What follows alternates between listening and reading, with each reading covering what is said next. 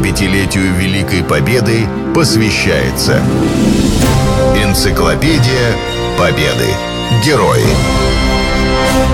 Программа создана при финансовой поддержке Федерального агентства по печати и массовым коммуникациям. Карпов Александр. Летчик. Дважды Герой Советского Союза.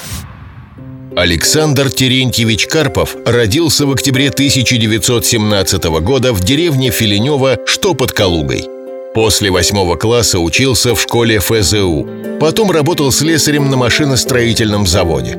С Калугой неразрывно связано имя основоположника отечественной космонавтики Циолковского. Саша с детства мечтал о полетах. Даже занимался в кружке при доме музея Циолковского – Мечта сбылась. Его приняли в Калужский аэроклуб. В 1939 году Карпова зачислили в Качинскую военную авиационную школу. Он окончил ее в 1940 году и в звании младшего лейтенанта был направлен на службу в летную часть, которая базировалась на Украине. Тогда только появился истребитель нового поколения Як-1. Александру повезло. Его направили учиться летать на новой машине – Учебу прервала война.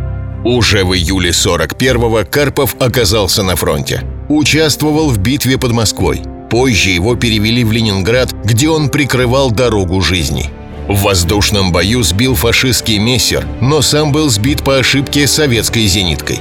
Он покинул горящий самолет с парашютом и благополучно приземлился.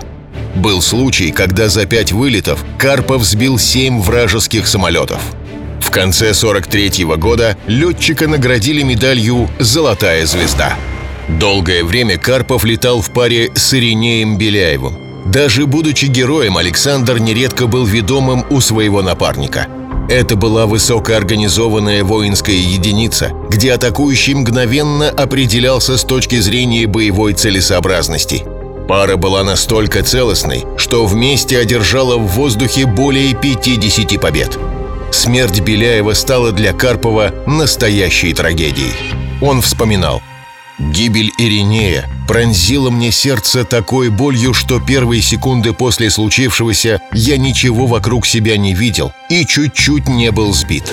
Очнулся лишь тогда, когда услыхал, как по моему самолету забарабанили пули, а рядом мелькнул знакомый силуэт мессера. В этот миг во мне закипела такая ярость, что я, не осмотревшись как следует, ринулся вслед за промелькнувшим самолетом. Только спустя некоторое время я заметил, что остался один против трех фашистов, которые решили разделаться со мной. Это был какой-то ураганный бой. В этом бою я сбил двух фашистских стервятников и среди них того, от огня которого погиб Ириней. Оставшись один на один с третьим самолетом, я вдруг обнаружил, что мой боекомплект израсходован и решил идти на таран.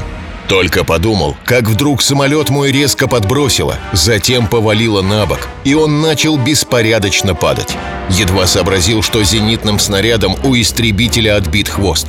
В результате невероятных усилий, хотя и очень близко от земли, мне все-таки удалось выбраться из кабины и с помощью парашюта благополучно приземлиться.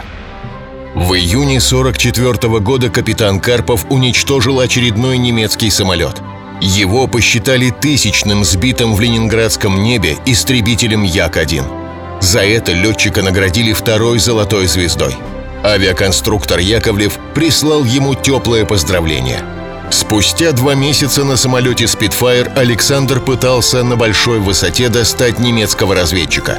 Отказала кислородная система. Летчик потерял сознание, и самолет упал в море. Однополчанам Карпов запомнился как исключительно скромный и молчаливый человек, не терпящий фальши и рисовки. 75-летию Великой Победы посвящается Энциклопедия Победы. Герои. Программа создана при финансовой поддержке Федерального агентства по печати и массовым коммуникациям.